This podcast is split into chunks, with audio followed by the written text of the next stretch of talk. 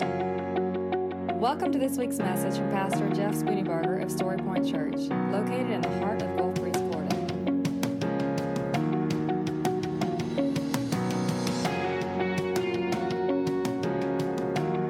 And now, here's Pastor Jeff Spooneybarger with this week's message from Story Point Church. My name is Jeff Adams, and it's my privilege to be here today. I pastor Lighthouse Baptist Church, and um, uh, Pastor Jeff Spooneybarger has asked me to fill in in his absence, and I'm so thankful to have this privilege. He has become a great friend of mine, and uh, he and his wife, we love them. Uh, I don't have his you know, your pastor is a funny guy, and it's a hard act to follow when you have a pastor who's, now I'm not going to call him a comedian, but he's fun to laugh at or laugh with. Amen? Yeah, all right. And so uh, I'm more of a serious kind of wound tight type of guy, and so it's hard to to fill the pulpit of somebody like Jeff Spooneybarger. But again, once I, I will say this: we rent the facilities of First Baptist Church. He uh, has made that available to us, and and what an incredible uh, friend he has become. And I am so thankful. And let me say this on behalf of me and my church, thank you, church, for allowing us to inhabit the space and become a friend of your ministry. And uh, I know that God is using this ministry in the community along with others. And I'm so excited to meet uh, Matthew and Saga and the new staff. Of course, Saga's been here for a long time, but uh, I was able to be a part of the, uh, the, the, staff Christmas party and just, just, uh, just, you know, crashing the party all the time is what I do. And I, and I love it and it's fun. And so Again, I love your pastor. I love his wife. I love uh, Teresa. Uh, you know, I'm constantly bugging Teresa. She's probably going to block my number here soon, and uh, and so thankful for that. Take your Bibles and turn to Daniel chapter number five.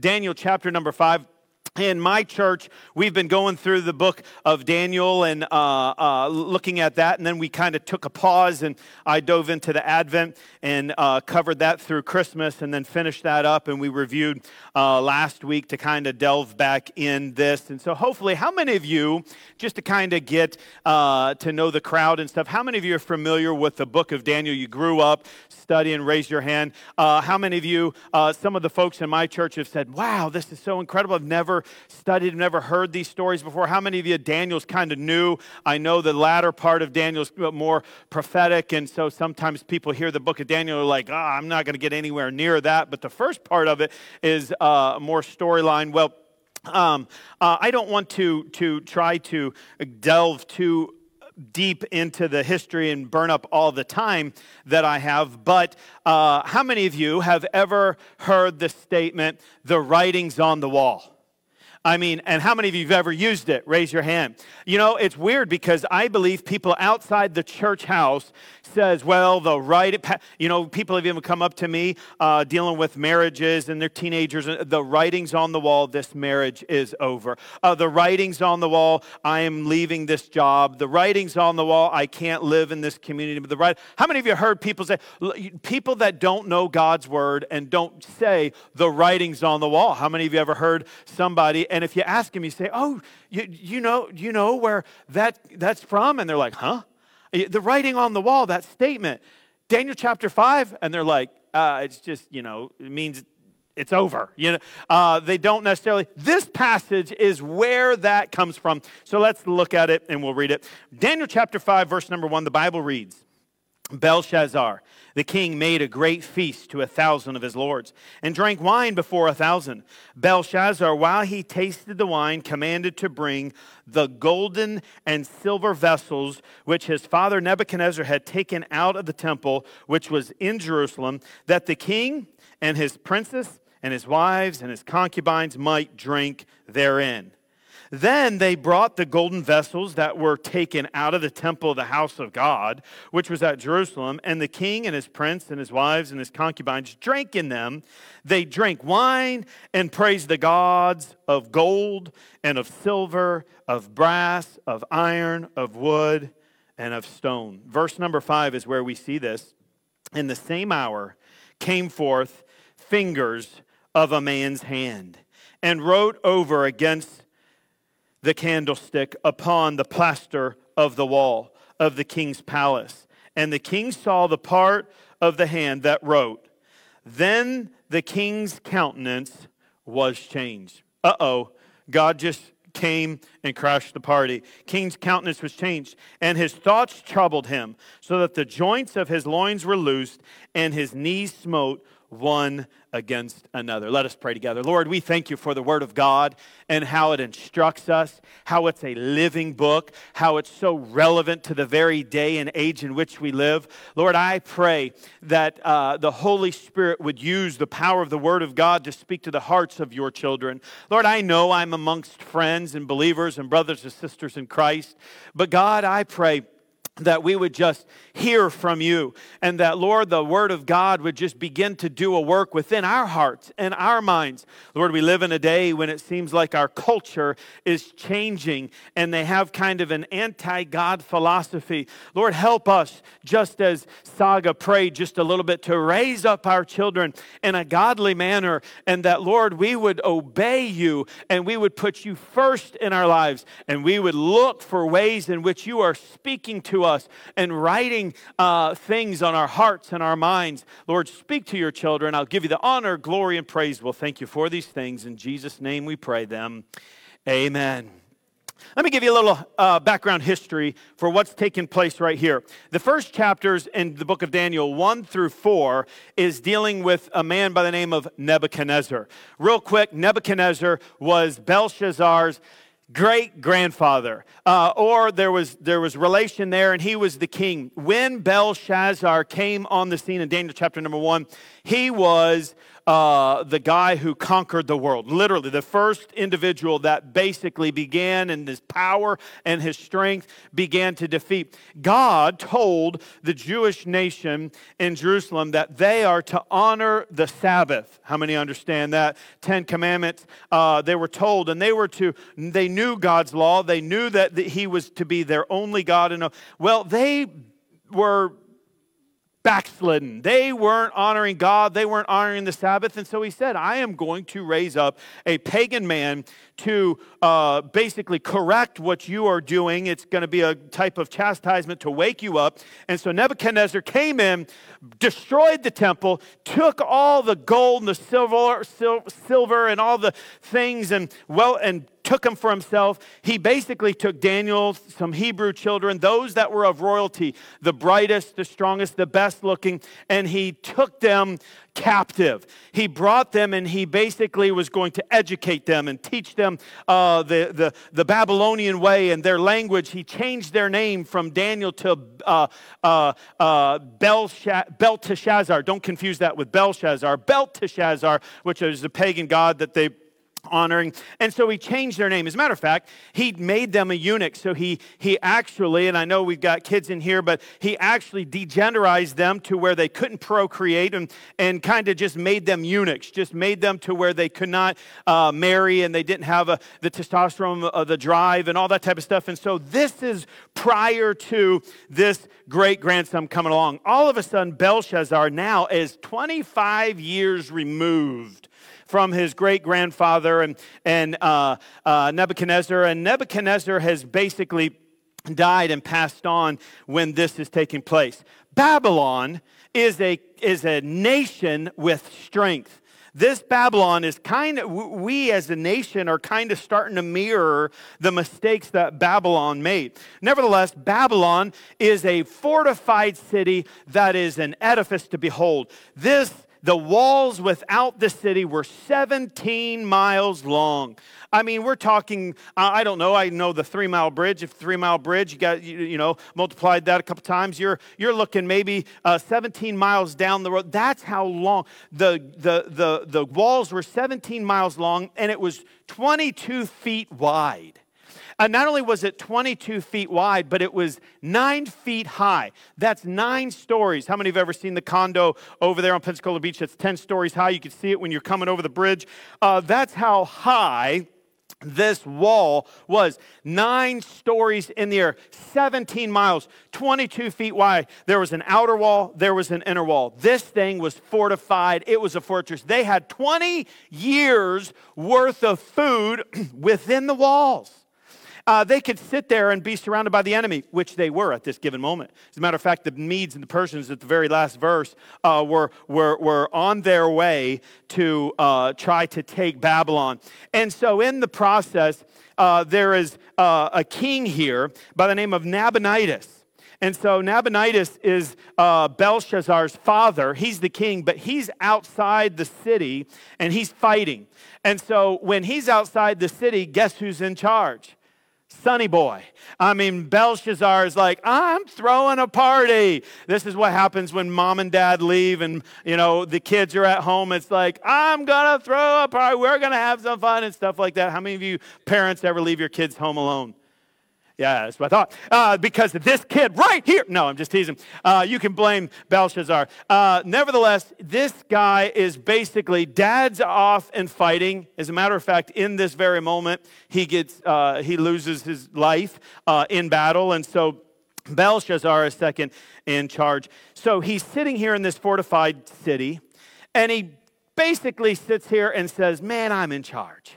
I am high. I, I, I am, I'm, uh, I have it made in the shade, sipping on pink lemonade, and I'm going to throw a party. And so he invites a thousand people to come and sit here. The enemy is now sitting here marching around the walls and they're like, ah, that doesn't matter. As a matter of fact, I'm going to kind of thumb my nose to them and throw in this party. And so he says, and you know what? You know those those those temple uh, jewels and, and goblets and silver and gold. Bring them on. We're going to have a party with God's stuff. And so here is a young man, Belshazzar, and it says in the verse first, King made a great feast to a thousand of his lords and drank wine before a thousand. Belshazzar, while he tasted the wine, commanded to bring the gold and the several vessels which uh, his father Nebuchadnezzar earlier had taken out of the temple before he was uh, uh, converted, uh, which was in Jerusalem, the king and his prince and his wives. And so he's got everybody together. When all of a sudden, in the midst of this party, God shows up. And here in verse number five, it says, In the same hour came forth fingers of a man's hand and wrote over against the candlestick. So here is a man who had an understanding of the God of Jehovah uh, in heaven because his grandfather was so prideful, so arrogant. As a matter of fact, in this passage of scripture, in verse 28, Daniel begins to tell him how proudful his great grandfather was. And I'm not going to skip to it, but the fact of the matter is, is here he has an understanding, but instead of submitting and honoring the God of heaven, he's going to throw a party and he's over there drinking and having a good time. And he's almost as if he is shaking his fist to the God of heaven. Uh, and he's not only shaking the fist of the God of heaven, he's disrespecting him by taking the temple uh, goblets and the gold and the silver and he's sacri- sacrileging it. It's, he's, he's, he's blaspheming what God had uh, ordained these things to be used for, and he upsets the God of heaven. And so we see, and it says, in the same hour that the finger of a man's hand wrote over against the candlestick upon the plaster of the wall of the king's palace, and king saw the part of the hand. He wrote, verse 6 says, and the king's countenance was changed. Here is all of a sudden when this individual, what we call the rubber meets the road, or the writing on the wall. Here he is, all fun and games, thinking, I don't need God. I'm going to be a God to myself. Come here, look, we're drinking, we're laughing, we're carousing. And all of a sudden, God speaks by writing. You know, it's the contrast between two individuals. When God speaks in my life, I absolutely love it. I live for it. And I'm not just saying that to be sanctimonious or holier than thou.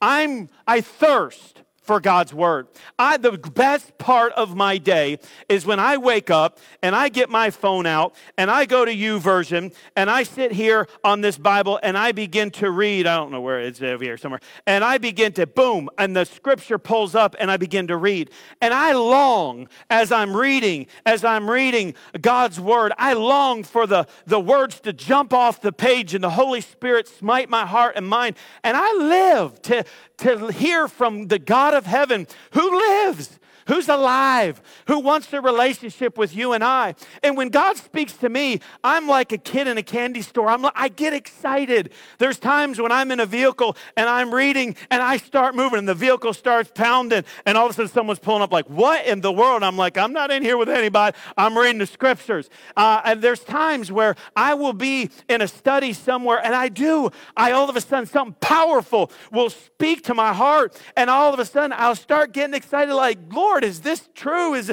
are you going to do this? And oh, thank you for giving me the grace of God. There's times where it drives me to my knees. There's times where it smites my heart to conviction. There's times where I confess to the Lord after I read his word and I'm like, Lord, please forgive me for going astray and focusing on the wrong thing. And I love and live for God to speak through his word. But here's a fella who, when God spoke, his countenance was changed. And it's the difference between someone who knows Jesus Christ as his Savior, you, me, those that have come to a saving faith of Jesus Christ, and a unregenerate, lost individual that has not submitted to God's glory, his Son, Jesus Christ. When the Word of God is opened, it has an agitating effect. And when the Word of God is open, it changes the countenance of someone that doesn't know the grace of God and the shed blood that covers my sin.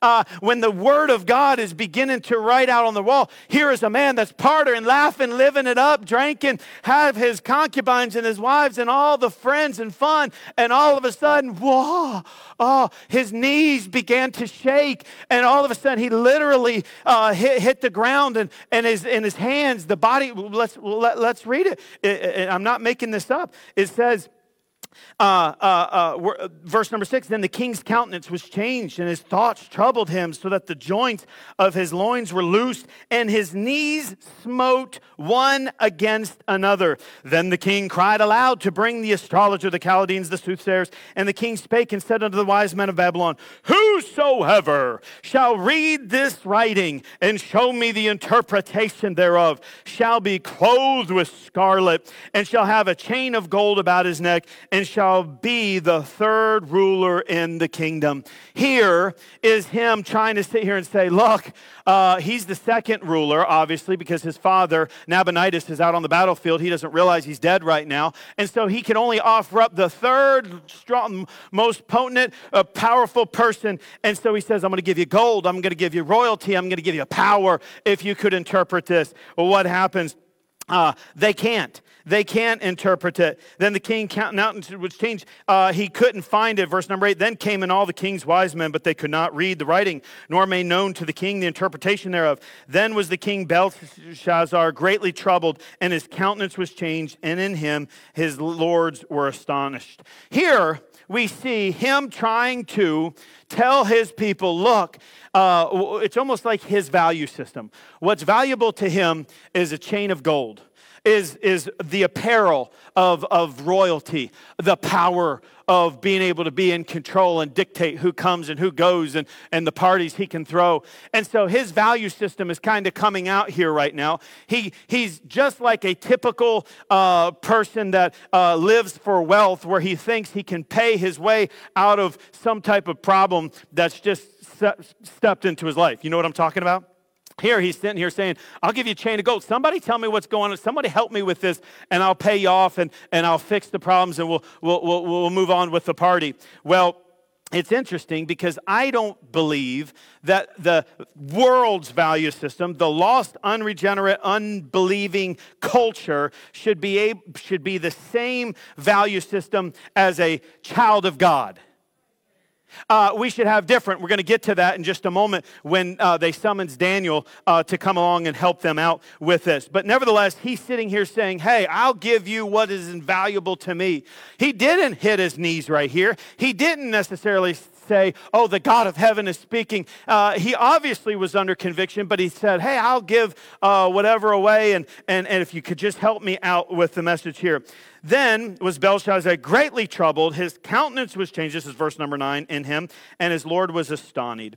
Astonished. Verse 10 says this Now, the queen, by reason of the words of the king and his lord, came in the banquet house. So this queen is not necessarily his wife because all the princesses were with him at that moment at the party. This queen would have probably been his grandmother or his mother or the grandmother, great grandmother, uh, uh, Nebuchadnezzar's wife. Someone who knew the history of Babylon someone who probably saw Nebuchadnezzar. And she goes to the king and she says, Hey, don't let your countenance be troubled. That's an honorable way of saying, Hey, don't, don't be sad. And here is a grandmother figure coming to her grandma, grandsons. My grandma used to call me darling. Uh, whenever I have a bad day, I go to grandma's house just to be lifted up. I mean, she calls me gorgeous. And She's like, Hey, darling, you are so gorgeous. She tells me all the time, You're so gorgeous. I said, Tell me more. Tell me.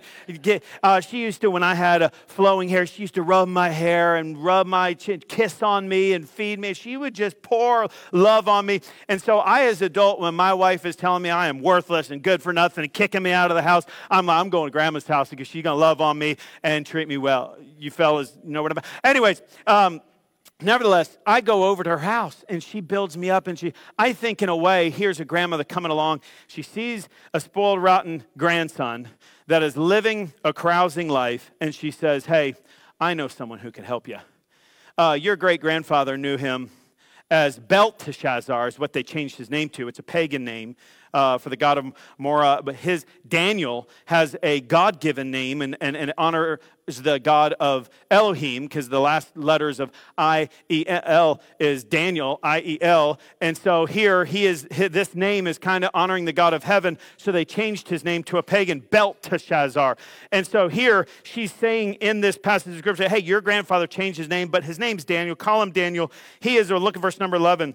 There is a man in the kingdom in whom is the spirit of the holy gods. In the days of thy father, light and understanding and wisdom, like the wisdom of gods was found in him, whom King Nebuchadnezzar, that's basically thy father, thy grandfather, thy ancestor, King, I said, thy father made master of the magicians. He's saying he put him in charge of the magicians, the Chaldeans, the soothsayers. Man, when your grandfather had this issue and he dreamed a dream and he couldn't interpret it, uh, he came and helped him interpret the dream. And then he had a dream, but he forgot about the dream and he told him the dream and interpreted the dream. And then they built a fiery furnace and they threw him in the fiery furnace. He didn't burn, and all of a sudden, uh, all those Nebuchadnezzar still didn't turn to the God of heaven. It wasn't until God put him literally on his hands and knees in a field, and the man was acting like an animal. His hair was matted, he had the dew of the ground, he was eating grass, he had dirt under his fingernails. As a matter of fact, and this is describing it in verses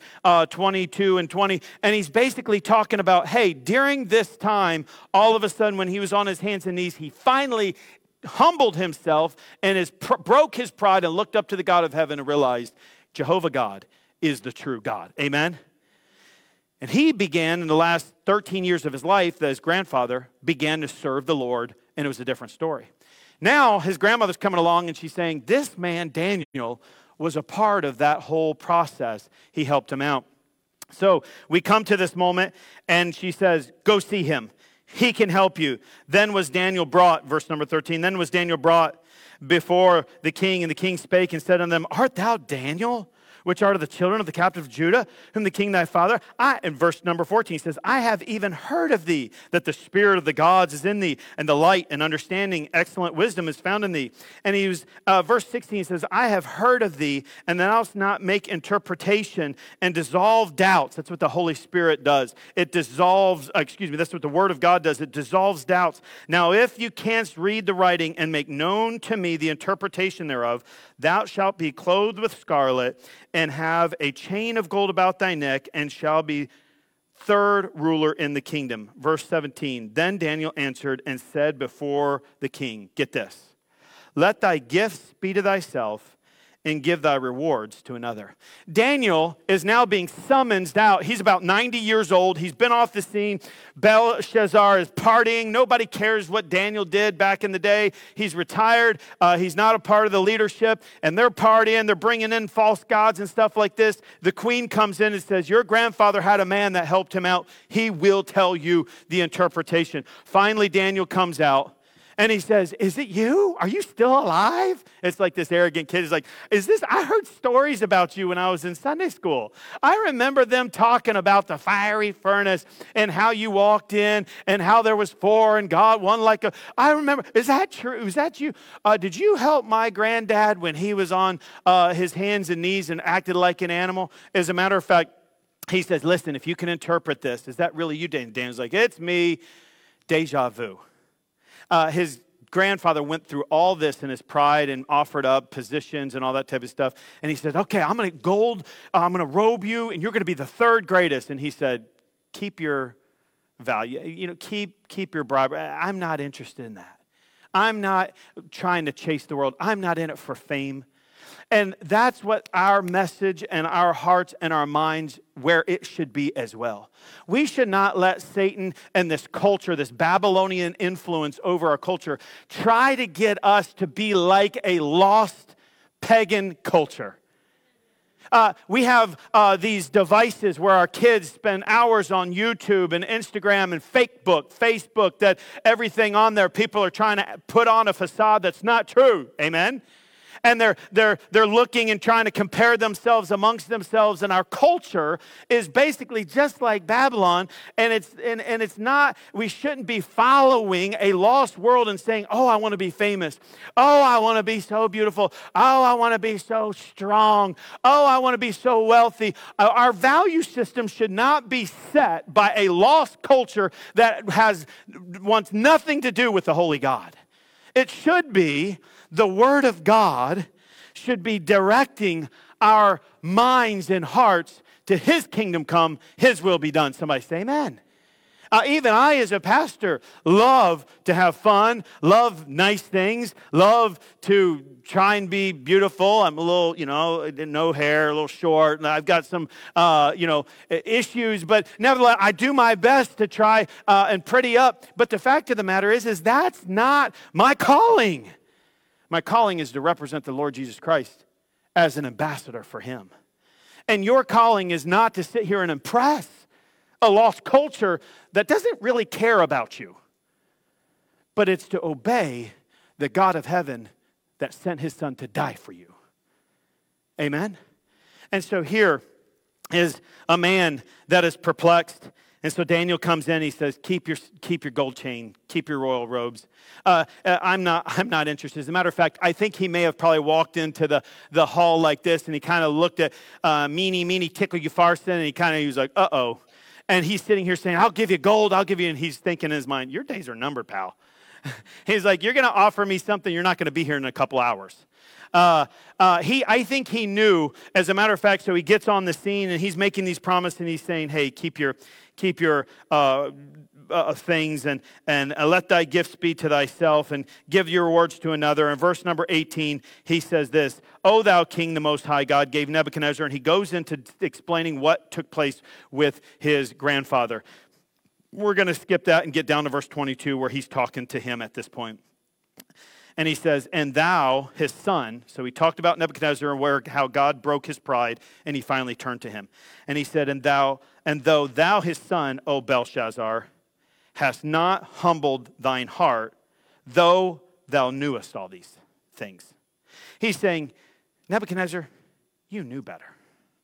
You, your dad didn't know who the God of heaven was, and that's why God was bringing him to all those moments. He said, But you have heard You've been taught, you understand who Jehovah God is. And he said, when God did all this to your father, he was trying to get his attention to prove that he was the, the real God. You know better, and instead of submitting to God, you are over here trying to take, uh, put false gods. As a matter of fact, the very next verse, verse 23, and I'm going to try and sum this up but has lifted up thyself against the Lord of heaven. He said, You have basically fist, shake your fist in the hand of God. And they have brought the vessels of the house before thee, and thou and thy lords and thy wives and thy concubines, and have drunk wine in them. And thou hast praised the gods of silver and of gold and of brass and of iron and wood and stone, which, is, which see not, nor hear not, nor know. And then he says, And the God in whose hand thy breath is. And then he says, And whose are all thy ways. He's sitting here saying, You know what? You are sitting here defying the real God, and you're over here creating pagan gods. Why? Because those, those gods can't hear they can't see. There's no accountability there. So he can make a false God, act like he's worshiping, and then live the way he wants. And he's saying, Wow, you know the God of heaven, the creator of this world, the one who holds the very breath you're breathing in his hand, who gave you his existence. That God you're defying. He's not even interpreted the message yet. I'm sure at that point, he's probably thinking, okay, well, I'm going to give you this gold. That's what happens. I'm going to give you the royal apparel. I think he's grasping at straws. And at the very end, he says, okay, I'm going to give you the interpretation. Mene, mene, tekel, farson. Mene, that's numeric number. He said, your days are numbered. He said, sorry, you've defied God. Time's up. You knew better. Uh, you you're not turning to him. You're proud. Uh, he says, Mene, mene. He says, tekel. And he says, uh, you are weighed. That's weight. That's, that's weighing uh, your actions. Your actions have been weighed and you're found wanting. Uh, you, you've missed the mark. You've missed the God of heaven. You've put all your stock into something that doesn't matter and he says, tekel Upharsin, Upharsin, or Peres, right there in verse 28, says, Peres, the kingdom is divided and given to Medes and Persians. Cool story. Here, the Medes and Persians are sitting outside the wall. Uh, again, I said they had an outer wall and an inner wall. They took the Euphrates River and they ran it into a river. Uh, the water uh, from the north and the south, and so here the water is being channeled into a lake. The water goes down that's surrounding the outer wall, and they are able to go up underneath the wall. You would think they have the inner wall that's locked and fortified, and so they can sit there and fight. Instead, they're over here drinking from with the temple goblets and all this type of stuff. And the enemy, the Medes and Persians, just walk straight in. They left the gates unlocked on the inner wall. They sat there in their pride and acted as though they're unpenetrable. They drained the water, went under the wall, and in this night, Belshazzar died. His days were numbered. And then he gave Daniel the royal robe, the chain of gold, but that night they were defeated, so it only lasted for a little, and he was probably like, well, it was fun while it lasted. Yeah, you know, uh, I was the third for a couple hours. All right, now focus back on the kingdom of God. And that's exactly what Satan does to us so often. He's offering us up temporal pleasure that doesn't last. Uh, Babylon is always temporal. It's always trying to act like this is going to be grand, this is going to be great. And as soon as they offer it up, it's gone. But the God of heaven shed his blood on the cross of Calvary, and that is eternal and we can know Jesus Christ, and our value system should be set on Him. And if you're here and you don't know the Lord Jesus Christ as your Savior, I would say the greatest decision is to turn your back on Babylon. You have to repent of the pride of the world, the culture, Satan, and the thinking, and turn your life to Jesus Christ. Ask Him to forgive you of your sins. Put your faith and trust in Him. And in that moment, Jesus will save your eternal soul. And whatever Satan and Babylon and the world is trying to offer you that's temporal uh, can just go away and burn up. But what God is offering, a heaven, uh, uh, forgiveness, grace, mercy, love, will last for all of eternity from this earth into eternity. Amen? And so if you're here and you're like Belshazzar and you have heard, and know better, I would challenge you, I would challenge you to fall down before the God of heaven and say, Lord, I know you're the God of Jehovah God. Jesus, I know you came and died on the cross of Calvary. Lord Jesus, I know that you paid sin's ultimate penalty. And Lord, I, Jesus, I know I should have been there, but you took my place on that cross, and I accept you and your penalty and your shed blood as my remission of sins. And in that moment, instead of knowing, you will become known as a child of God. He will know you. And you will be a part of the family of God. And so I would encourage you trust him today. Don't be like uh, Belshazzar and just know, but live a pagan, Babylonian, temporal life. And if you're here and you do know the Lord, live for his kingdom. Uh, teach, like uh, uh, Saga said, your kids the Word of God. Fall in love when Jesus speaks.